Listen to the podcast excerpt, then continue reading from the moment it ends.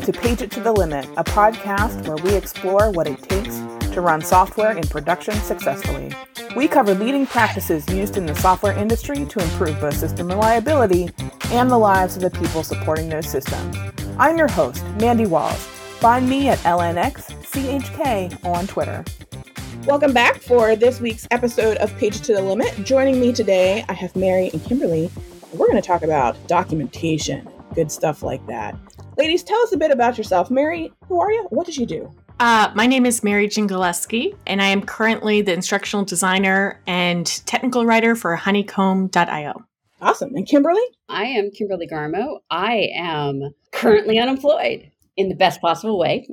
I was the manager of de- technical documentation at Chef until last Monday. And on April 4th, I will be starting my next job.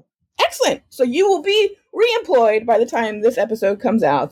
I'm unemployed in a non scary way. You got fun employment going on. Is- Unemployment time for myself. Excellent. Awesome. So tell us a bit about what you kind of do day to day. Like for folks who maybe aren't sure exactly what kind of things that instructional designer and technical writers and the, what is this job? Mary, do you want to kick us off? Sure. So I'm technically half of a person with my roles.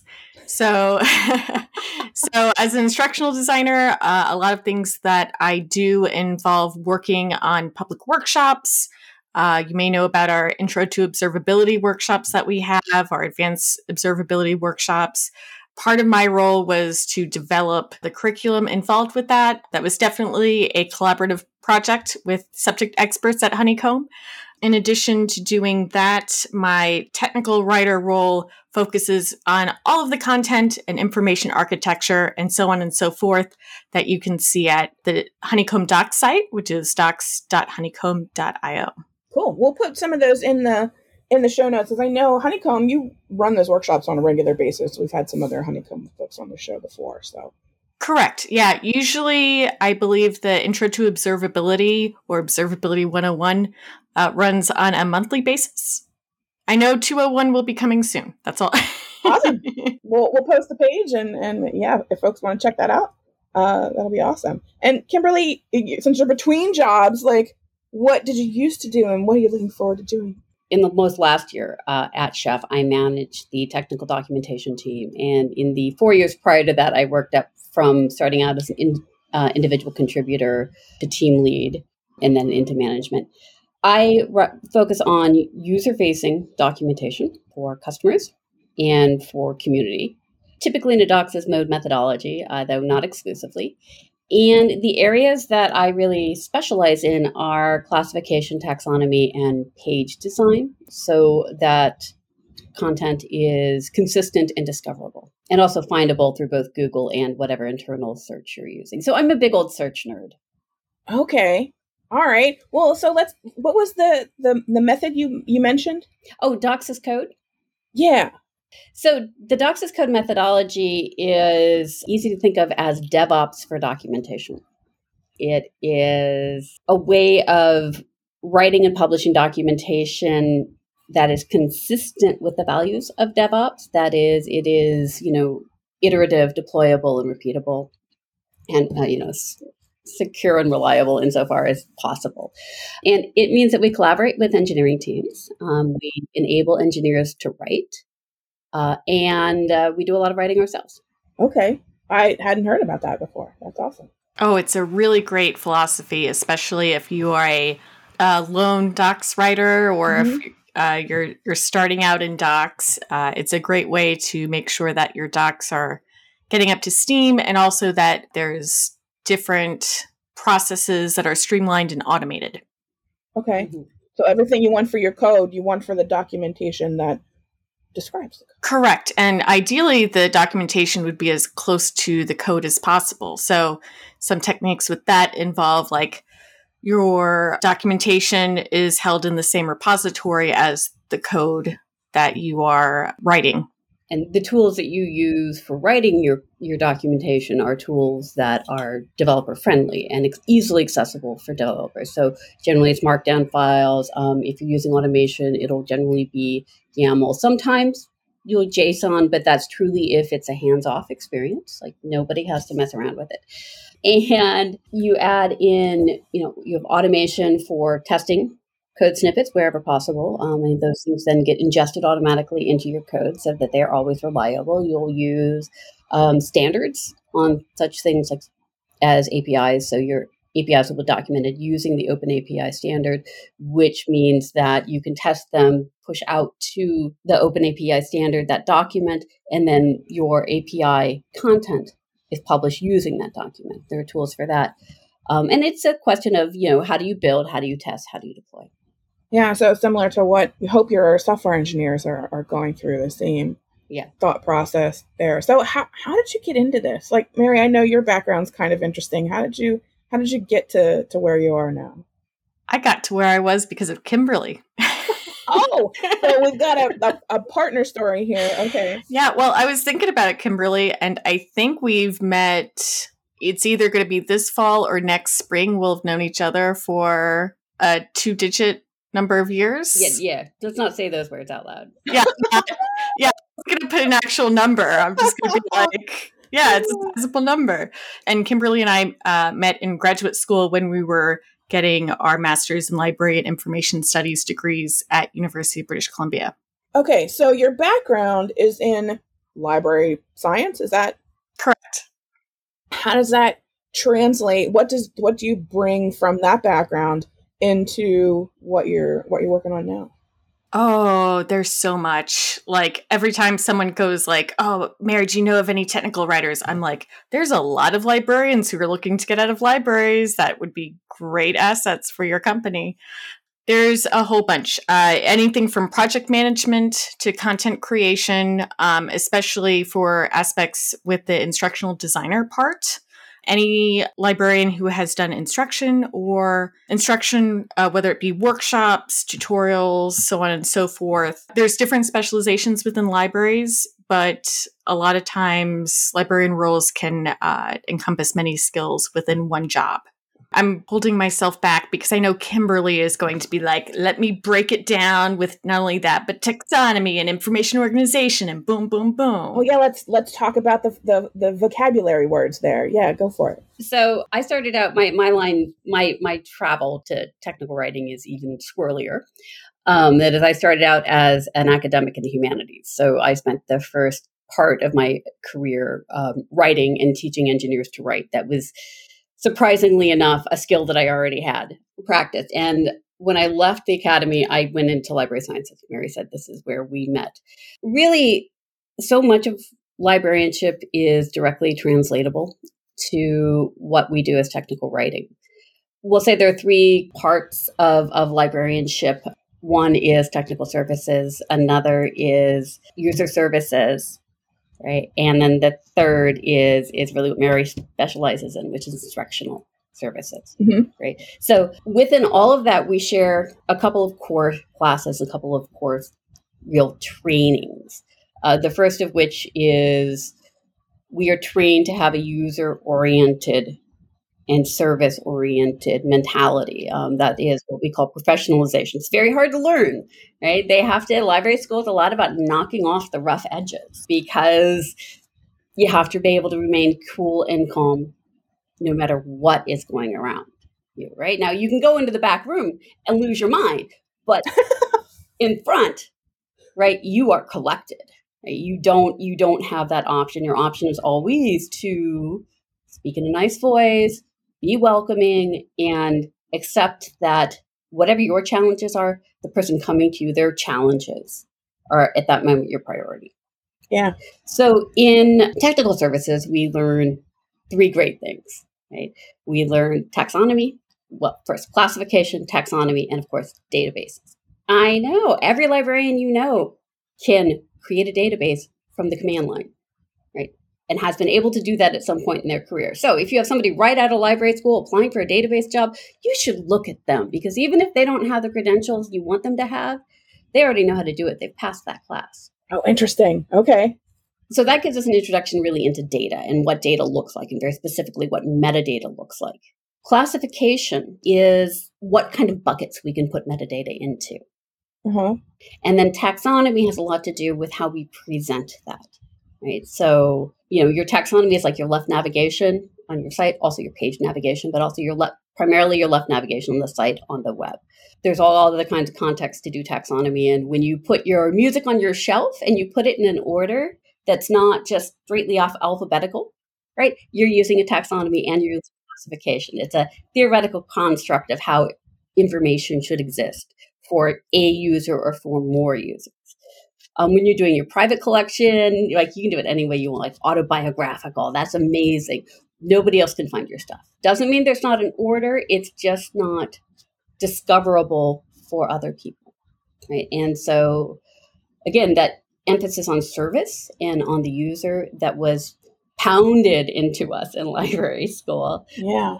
Is how we think about how to present that information. Interesting. And now, so what do the parallels look like between like your sort of like baseline user service, that sort of thing, and applying that for folks like you both been working for software companies and providing technical documentation, technical information to a technical audience?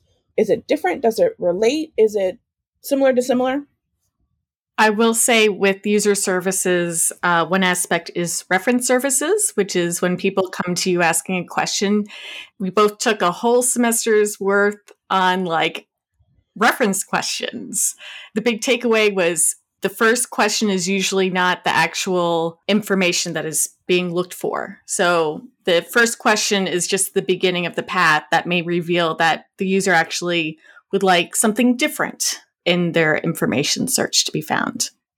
Yeah, um, it's called a reference interview, and so it's a way of um, a strategy of talking to people to help find out what really is the problem that they're trying to solve. So somebody comes to you and says, "Where's your API documentation?" Mm-hmm. And you can say, "My API documentation is here. What are you looking for?" And then they'll say, "Well." I need to know how to make the SDK do this thing I want it to do. And you understand at that moment, they don't really want your API documentation. What they want is your command line documentation, your SDK documentation. And then you can parse it through and figure out, you know, how you solve that problem to help enable them to do the things they need to do in the most simplest and fastest way.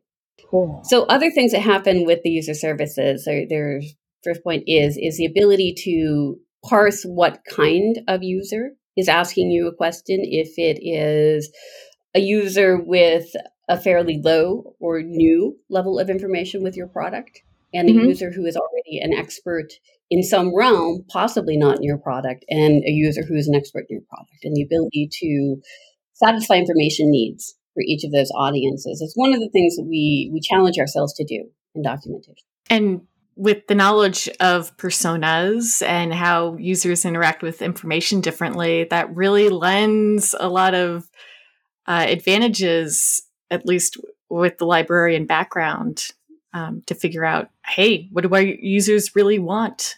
What information are we presenting currently within our documentation? Do our users actually find this information interesting or, or not interesting, but valuable? So, do you end up then working with like product teams and, and those folks to say, okay, here's what do your personas look like? What are what are they looking for? Who what are you expecting them to, to need to do in the product?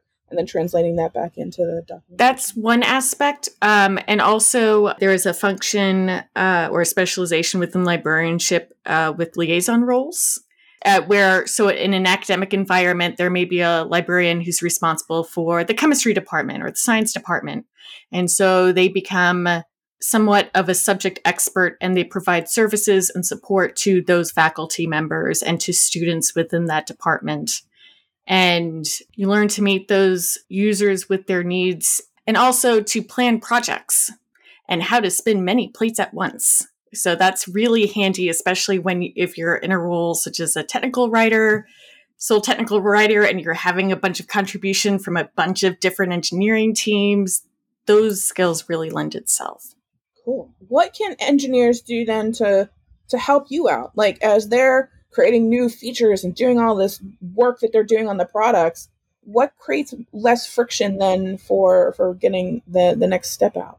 So that depends a lot on the way the writing is organized.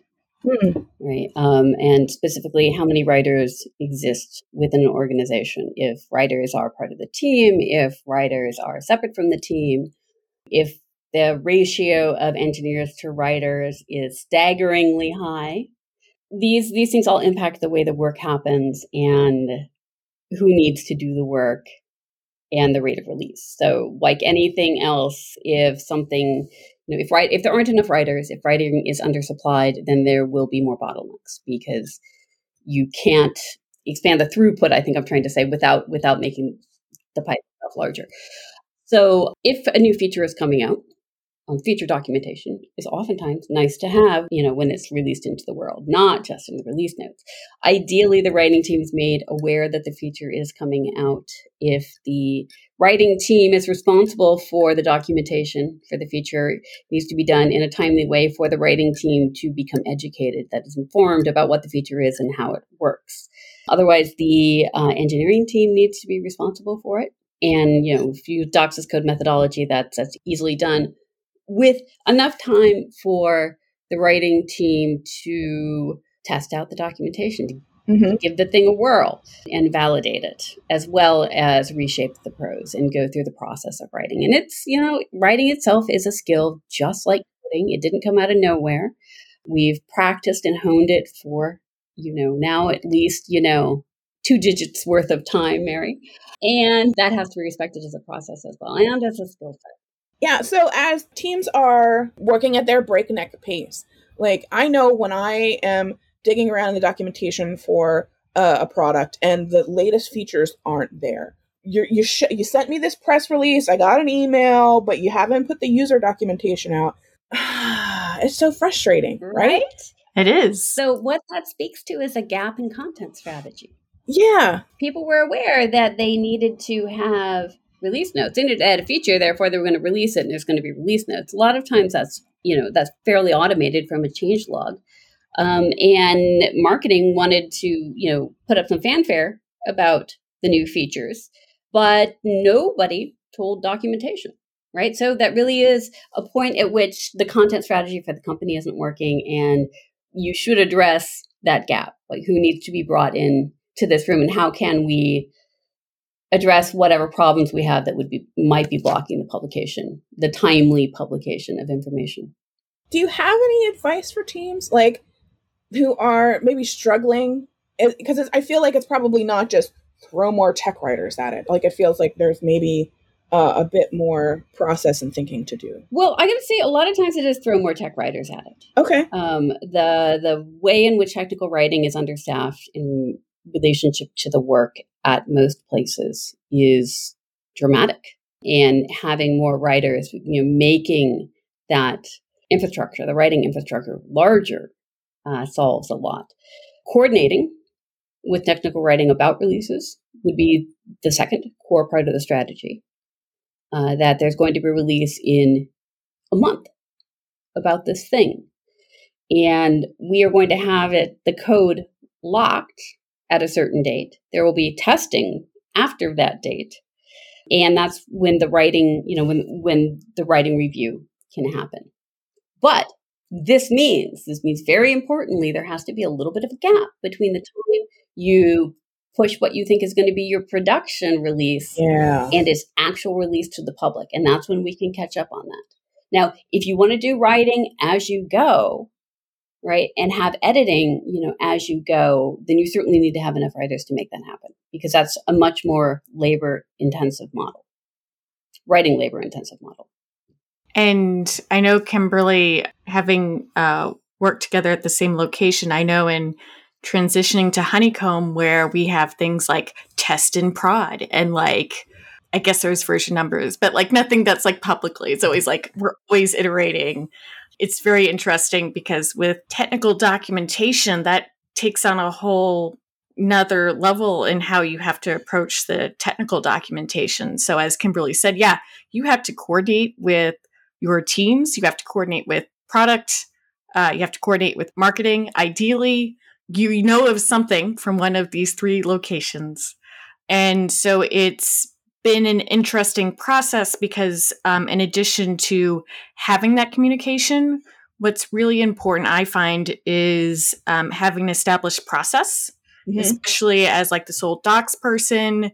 Um, one of the first things uh, that I did with my manager support is to create a new process, write it down, be able to talk to all of the teams that would be potentially involved in creating content to say, hey, this is our process, this is what's going on. I know at Honeycomb, we also have an internal volunteer docs guild that we oh, have. Okay. Full of wonderful folks from all sorts of different departments that bring their expertise uh, and their enthusiasm about the docs. Uh, so we meet and we we have discussions and we work on documentation together and different initiatives, uh, which has been really nice. I know not everyone can do a docs guild. Like right now, Honeycomb is like relatively small. Uh, we're growing significantly in this year and hopefully the coming years, but it's one of those things where it's like, okay, we'll see how the structure works for now. But if you are a smaller organization, there's ways of being able to formalize and create a streamlined structure. So then it becomes normalized in terms of, oh, yes, documentation. It's not a big scary thing of submitting this content because I know the docs writer is going to go in and look at what I wrote it's they'd rather have the content than nothing at all. They'll help me polish it. They'll help me figure out where the information needs to go. It's about creating that trust and that community around the documentation. Mm-hmm. Yeah, that's interesting. Like I figure a larger organization, like a larger engineering team, is going to have guilds around certain components or languages or or things like that. Like it feels kind of natural to have, you know, if you're interested in this, if you've been frustrated by it in the past, like maybe I have, on both ends because like full disclosure before either of you joined us at chef our docs were a nightmare and i had my dirty fingers in there for a while and it was not my most favorite thing to do either. And that was it with at least like five years uh, i'll be generous and be like yes it was five years worth you know like at least five years of content yes and version changes and new features that may or may not have been documented I know Kimberly. By the time Kimberly got done with it, it was good to go. But like, it was amazing. It was. It was. it was. It was just. It was an absolute revelation for us. I think because it had been so catch as catch can and written by the field team and written by the consultants and written by whoever else looked at the thing and said this isn't actually how this works and we should fix this documentation so we can stop answering questions yeah and what I appreciate with the docs as code philosophy is that not only are you getting contributions from engineering, but also those who are out in the field. I really encourage that because my background was before Chef, I was a trainer for a open source library software. So I would find things in the field where I would go, wait, that wasn't there. And then the developers would be like, oh, yeah, it, it was there. We just didn't write about it. I'm like, okay, you know, like at least I know this for next time, so it doesn't surprise me. But like, I need to write it down for the community. So yeah, definitely. So that's uh. That's the question too. Like for the companies that you've worked for, and especially with Honeycomb now, like there's a lot of user activity. The Honeycomb Slack is pretty busy. Uh, do you have a, a way that you take input back in from customers and users as well as uh, the content that comes through the regular development pipeline? Oh, for sure. Well, at least for Honeycomb, those who have been on the Honeycomb doc site recently may have noticed a little feedback form that has started to appear at the bottom of all of the pages, with the exception of the homepage. Nice. Um, that is a recent addition that we're really excited about.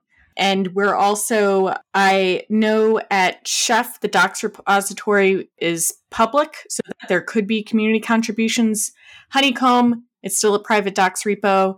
Um, but we do have a oh, I need to update. We have a docs email now for feedback, but we also have the feedback form. Like like the big thing is the feedback form that everyone in Docs Guild sees anyway. And we also have suggestions and fixes and things mm-hmm. pointed out to us uh, within our uh, Honeycomb Pollinator Slack, which is our community group Slack. So that's been really helpful. So we we've been getting information or getting information from a whole bunch of folks, and we try to respond as fast as possible. I know having someone that's responsible just for docs was a big deal because then it could be like, oh yes, this this one little fix will actually get fixed. But my thing is always the generosity of our users that I appreciate, um, whether it's internally or external. uh, our users are really passionate about documentation. And that's been really nice to experience at Honeycomb. All right, to wrap up, do you have a favorite myth you like to bust about the work that you do? Are there things that you find folks really have a misconception about or have the wrong idea about that just want to we can set the record straight right here? Well, I was going to say at the first part of your que- question, I was like, oh, yeah, Miss for ex librarians. Yeah, I don't have a favorite book or book recommendation, but like ask me maybe in three months when I've read a book, you know, like. Um, that that was a question that I or something that I experienced when we had an internal uh, AMA at Honeycomb. Everyone's like, "What's your what's this? What's that? Books, books, books," and I was just like, uh like it's been a while. We'll have to have a book chat on a different episode. Do more prep for that. Yeah, yeah definitely. exactly. well i was it was one of those things where i was like oh man like i used to have opinions about that but like they were like what's your hot, spicy hot take? I was like i don't know. There's like a children's illustrator that i think is cool but i don't think he's that cool you know like i which is like controversy among the children's librarians that i know so I just stay out of like they have their own set and Twitter and like things get real weird over there. Library Twitter, do beware. Like, please be careful when wading through. Library Twitter is a very formative space and informative space, uh, but there is there are flame wars. Ooh, yeah. I, it's spectator only for me. Like, yeah, you are a wise person. Yes. Kimberly, anything uh, on your side? So, um, I'm not going to give a hot take, but the book I would recommend is Bhatti's recent book. Uh, the, the, author, several authors, but the, the first author is Bhatti, B H A T T I, and it is documentation for developers. Oh, excellent. Okay, we'll put a link to that in the show notes. So for for developers that are out there, if they need to maybe have some language to, to justify doing a little bit of additional work on documentation to their product teams or or anything there, do you have any recommendations for them as our parting thoughts today? It always seems incredibly strange to me that you would need to justify documentation, right? I mean, if nobody has it written down, right? If it doesn't exist somewhere, the feature may as well not exist, right? You've rendered it invisible. For the product team, docs can be the difference between people using your product your influence of your product expanding they they can really be a differentiating factor within the market I feel that way too. Absolutely. And like I said before, like when you, you guys came on board at, at Chef and helped us out there, like it helped all of us in the field to to get things through to the users so much better and give them a place where we couldn't be available 24/7 for questions and concerns that they actually had a reliable place to turn for answering their questions. And also, finally, thank you so much for all your kind words about my work at Chef. I you know, always see the warts in, instead of.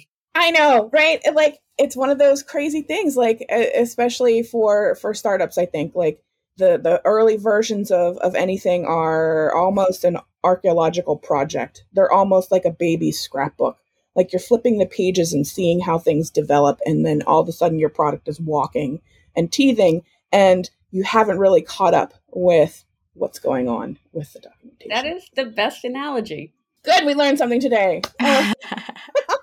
yes, and don't be surprised if your technical writers are like, "Oh, yes, yes, but it could be better," because that is usually my my default response as well when it comes to any technical writing that I've done. I'm like, "Ah, yeah, thank you very much, but it could be better." Like like i appreciate that you enjoy it that you have found use. I love highlighting other people's work though. Mm-hmm. um, there's a podcast uh, that recently had a guest that was like oh yeah honeycomb's conceptual documentation is really good. And i was like that wasn't me but i'll be sure to let to know the main contributors to that that you know they got a shout out. Yeah excellent. Fantastic. All right well ladies Thank you for joining us. This has been super interesting. I will make sure that we have all the amazing resources in the show notes for folks because the the Doxis model and the Bhatti book, like those sound absolutely crucial uh, references for for folks who are interested in in these things. And I want to thank you for for joining us today. This has been great. Yeah, thanks for having us. Thank you. All right. Uh, for everyone else out there, we will wish you an uneventful day.